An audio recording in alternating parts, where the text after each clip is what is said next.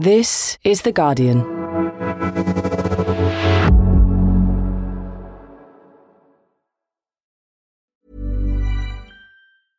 Finding your perfect home was hard, but thanks to Burrow, furnishing it has never been easier. Burrow's easy to assemble modular sofas and sectionals are made from premium, durable materials, including stain and scratch resistant fabrics. So they're not just comfortable and stylish, they're built to last. Plus, every single Burrow order ships free right to your door. Right now, get 15% off your first order at burrow.com slash ACAST. That's 15% off at burrow.com slash ACAST. Tired of ads barging into your favorite news podcasts? Good news. Ad-free listening is available on Amazon Music for all the music plus top podcasts included with your Prime membership. Stay up to date on everything newsworthy by downloading the Amazon Music app for free or go to amazon.com slash news ad free. That's amazon.com slash news ad free to catch up on the latest episodes without the ads.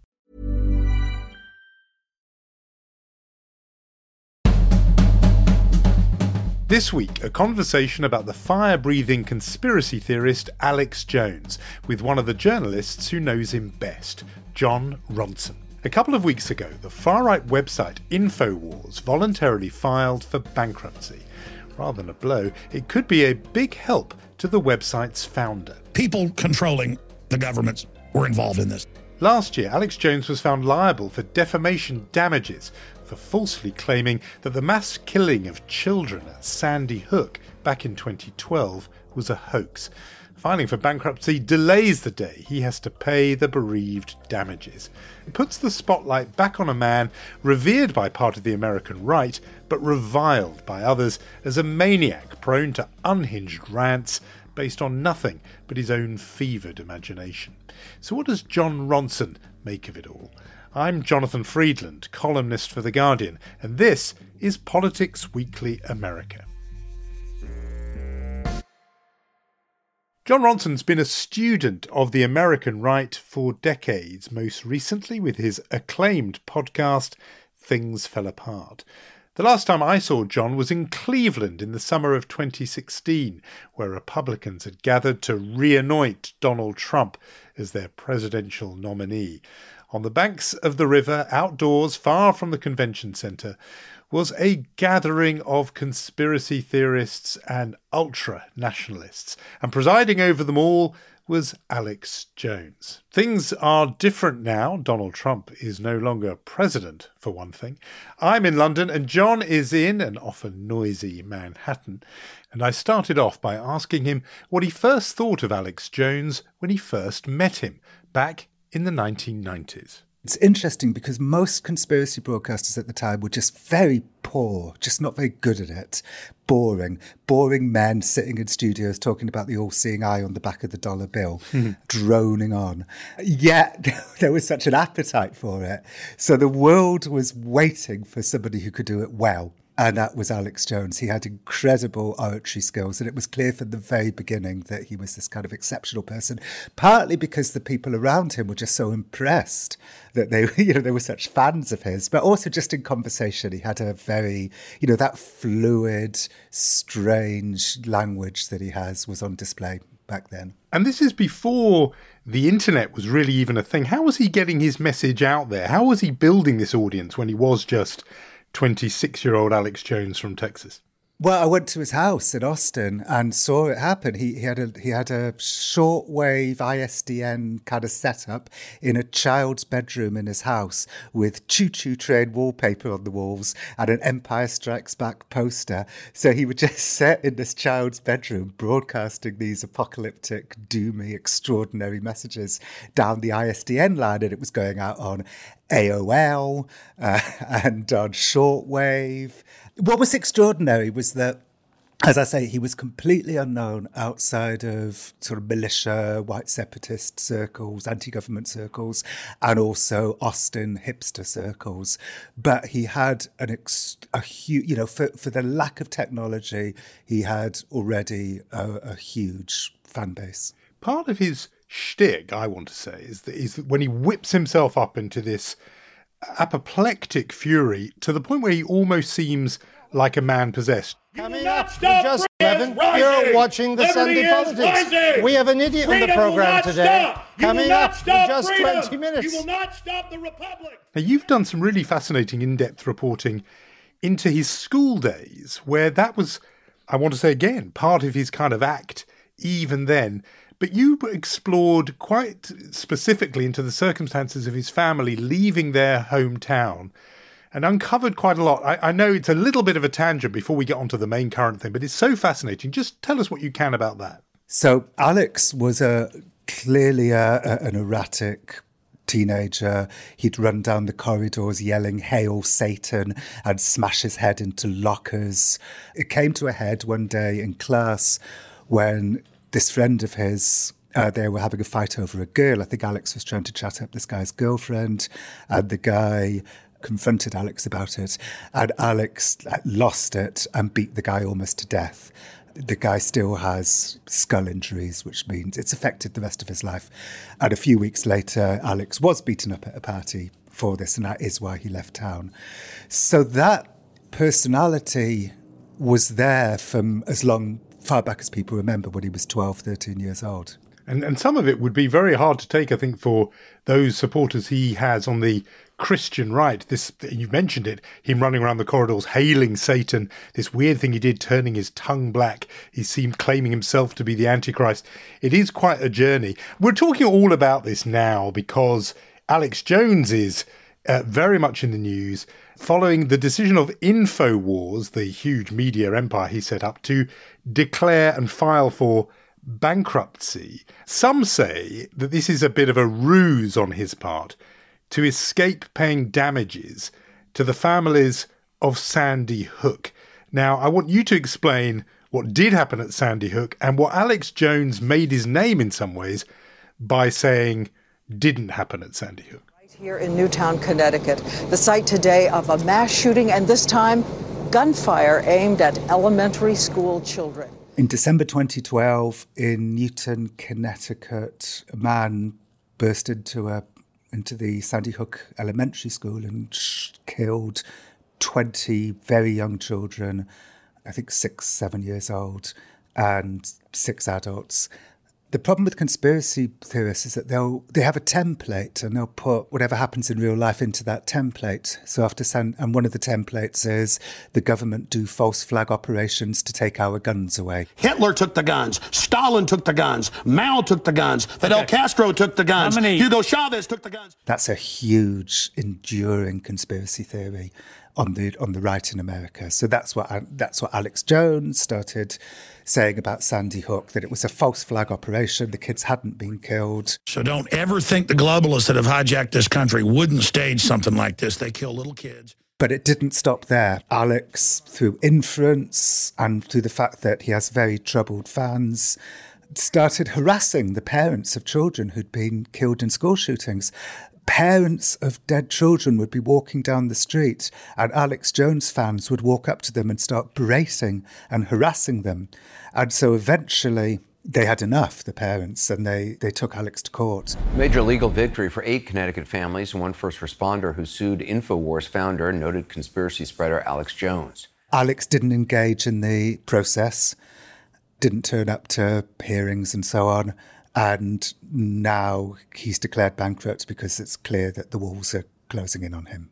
And that's because the uh, the courts have found in favour of the parents, and there's a risk of ordering huge damages to be paid by Infowars, and hence Yeah. the speculation that this declaration of bankruptcy is to avoid those penalties.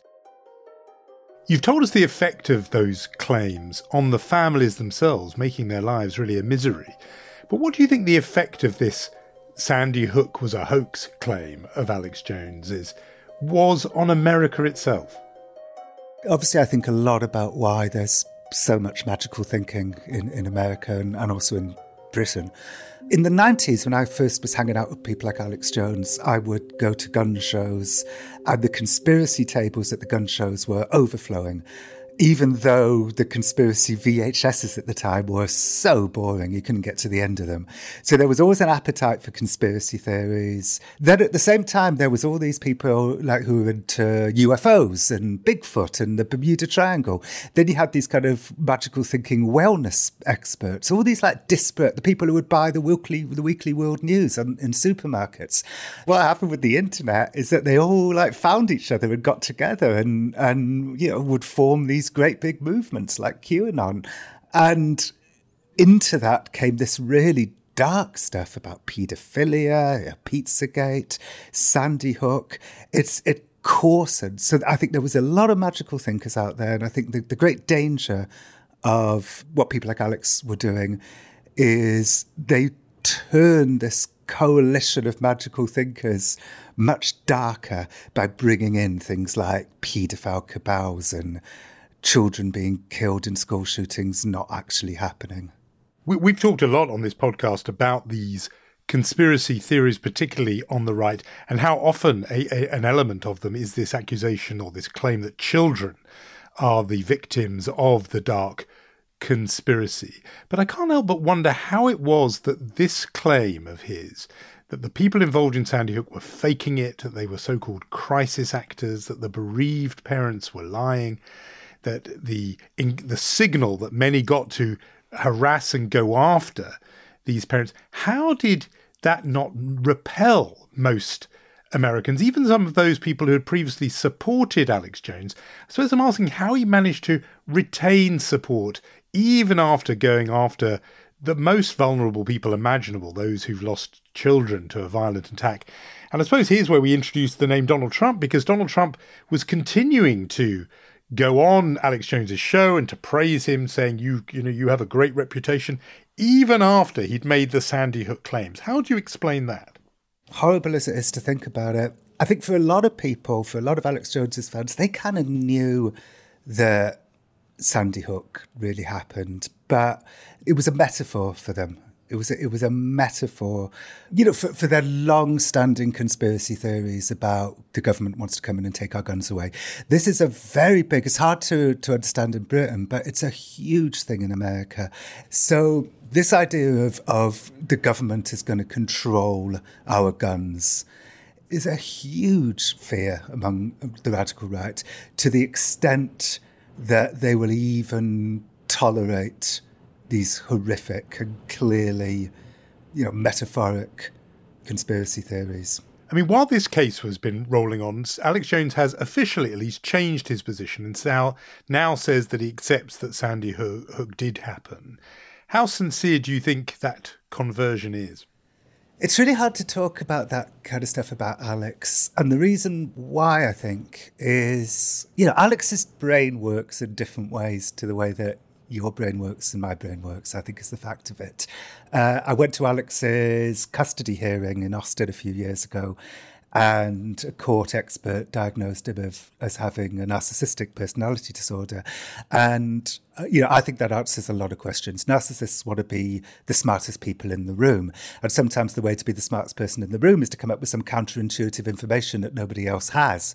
And quite often that's a conspiracy theory, hence the predominance of narcissists in leadership of the conspiracy theory movement, I, I, would say. So it's it's almost like in Alex's mind, is it true, is it not true, is kind of immaterial because he's not a rational person in that way.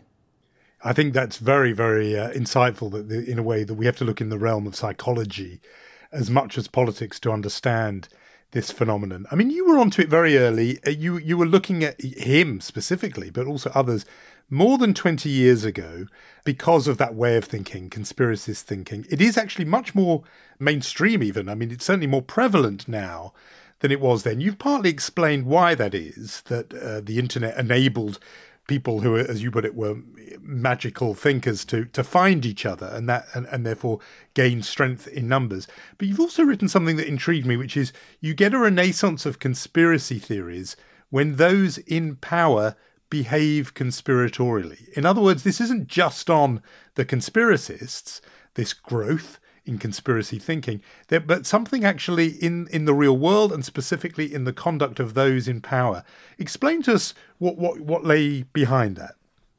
Oh, well, uh, there's many occasions of our leaders behaving in conspiratorial manners. Just look at the run up to the Iraq War.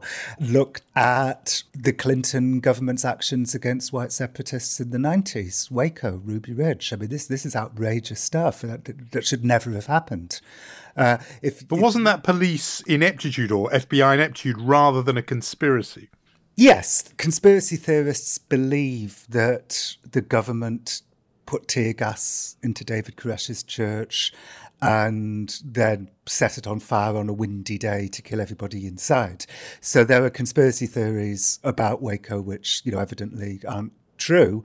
However, the whole thing yes, it was police ineptitude. Well, it was government ineptitude. It was the ATF, it was the FBI, it was ineptitude, but there was an attitude there right? There was an attitude about maybe a glib way of putting it is the Cold War was over. There was no one, you know, to point the point the weaponry at. And so they decided to look for the enemy within. And the enemy within were these white radicals from the 90s. And they, through Waco and so on, they, they prodded a hornet's nest.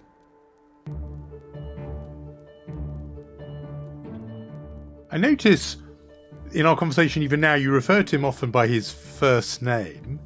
and there, just then, I mean, you absolutely didn't express sympathy for the thinking, but you've expressed sort of some understanding of it. I mean, you've met him a few times. On some level, do you quite like Alex Jones?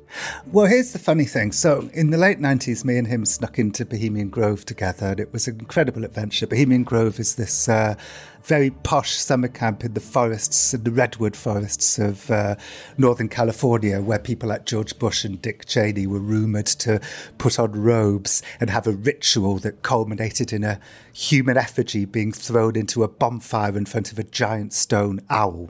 So, so I snuck into Bohemian Grove with Alex Jones in, in the late 90s.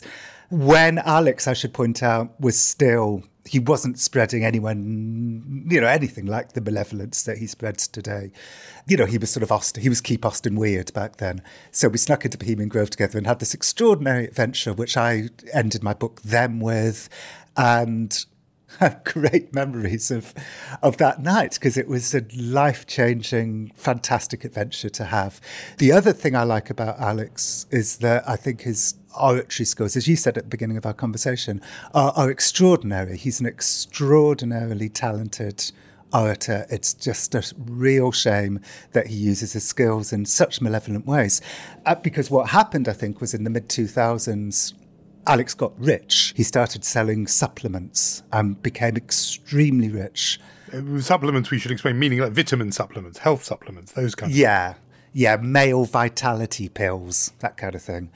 So he had a lot of money, he had a lot of power, and unfortunately, it clearly went to his head and turned him all the more malevolent. And these terrible theories that he started to postulate about Sandy Hook and so on, uh, I think came from that toxic mix of money and power. Really interesting. That might actually answer one thing I've wondered about, which is the shift, as you say, once you know back in the day he was keep Austin weird, and then he becomes this completely other figure. In ter- my thought is about the shift in terms of punching up and punching down. It's obvious he still does punch up, and there's this, you know, stuff he does about Hillary Clinton and Barack Obama smelling of sulfur. I, I was I was reading the other day. There, there's a, a guy on the radio who apparently Trump's on his show frequently. He said, "Me and Hillary are demons." said we smell like sulfur. You know, claiming they're the devil. He still goes after politicians at the top. But by going after the bereaved parents of Sandy Hook, for example, and others, it does seem as if part of the shift is he's not afraid now, as a rich and powerful man, to punch down to some of the people who are, in a way, the most vulnerable imaginable. Yeah, and I think a lot of people around him were nervous that this would end very, very badly for InfoWars and it was an immoral thing to do. And so it turned out. InfoWars has now filed for bankruptcy. How damaging do you think that is? Perhaps in terms of just how he is perceived by his followers, or do you think he remains hugely influential and and almost hero worshipped by those who follow him? That's a really hard question to answer. You know, he went on a rant against me not so long ago. And the only reason I know was because I got one email, uh, because he's been deplatformed, and deplatforming for good or for ill works. So now that it's very, very hard to watch InfoWars, I have no doubt that his viewership has gone down an, an enormous amount, and it's maybe back down to yeah his core audience because you can't watch it on YouTube. You can't, oh, you know, maybe he'll be invited back on Twitter now that Elon Musk is in charge. But I think it's his his hardcore fans won't care at all about the bankruptcy. They'll just you know be happy that that he's still out there doing his stuff, assuming that he is. Well, talking of deplatforming, you bring us, Jon, to a tradition on this podcast, which is we always ask our guests a what else question. And this one is quite related because, of course, the platform in question is Twitter, and Elon Musk, the richest man in the world, has now bought it, uh, where he, it's presumed, will apply his very distinct version, absolutist version of free speech, taking the shackles off. There's huge discussion, very naturally, about whether someone else who was deplatformed might be coming back, namely Donald Trump, who was kicked off Twitter and other social media platforms uh, for his role in inciting the violence of the January the 6th insurrection. How do you see this playing out? And let's say the speculation is right and Donald Trump is back on Twitter. What do you think the impact of that will be? I can't see how Elon Musk taking over Twitter won't lead to a tidal wave of misinformation. I just can't see how that won't happen. Uh, it's funny, I, I, I, was watching the other night Elon Musk's brilliant two interviews with uh, Chris Chris Anderson from TED, which I really recommend people watch, especially the one that's not in front of the audience, the one that's at Tesla Austin headquarters, where he delivers this incredible hour long sort of tech utopian vision for a wonderful future. I have no idea whether whether it's real or not, but it was incredibly inspiring and exciting to listen to. But a number of times in those interviews, he talked about how much he cares, and he was alluding to his Asperger's, how much he cares about the truth, how he's pathologically interested in the truth. Now he's about to create a platform where truth is going to lose its currency even more than it is now. Now, of course, you know, the libertarian argument is that there's a greater truth. If you allow free speech absolutism, you reach a greater truth. The real truth will drown out the lies. But the last few years have shown us that's just that's not happening, right? Because of the algorithms, because of the echo chambers, because of the tribalism.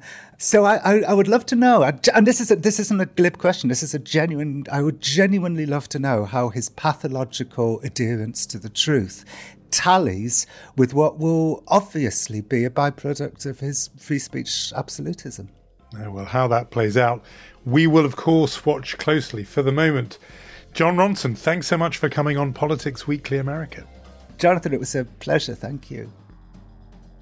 And that is all from me for this week. A few things to note before I go. First, The Guardian's new daily newsletter, first edition, launched this week, bringing you the day's top stories and why they matter. My colleagues Archie Bland and Nimo Omer will read everything they can about everything, from world events and politics to pop culture and science and they'll give you the lowdown direct into your inbox every weekday at 7am. So do sign up to First Edition for free at theguardian.com slash first edition.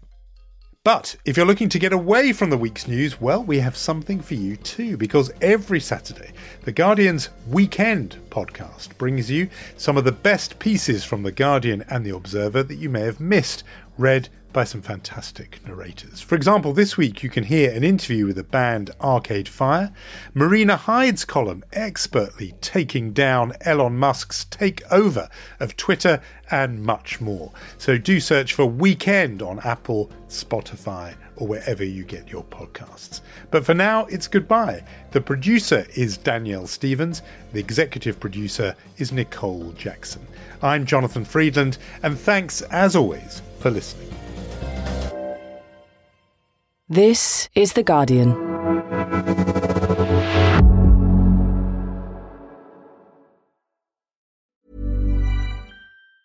Tired of ads barging into your favorite news podcasts?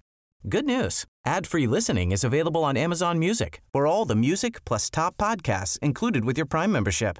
Stay up to date on everything newsworthy by downloading the Amazon Music app for free or go to amazon.com slash news ad free. That's amazon.com slash news ad free to catch up on the latest episodes without the ads.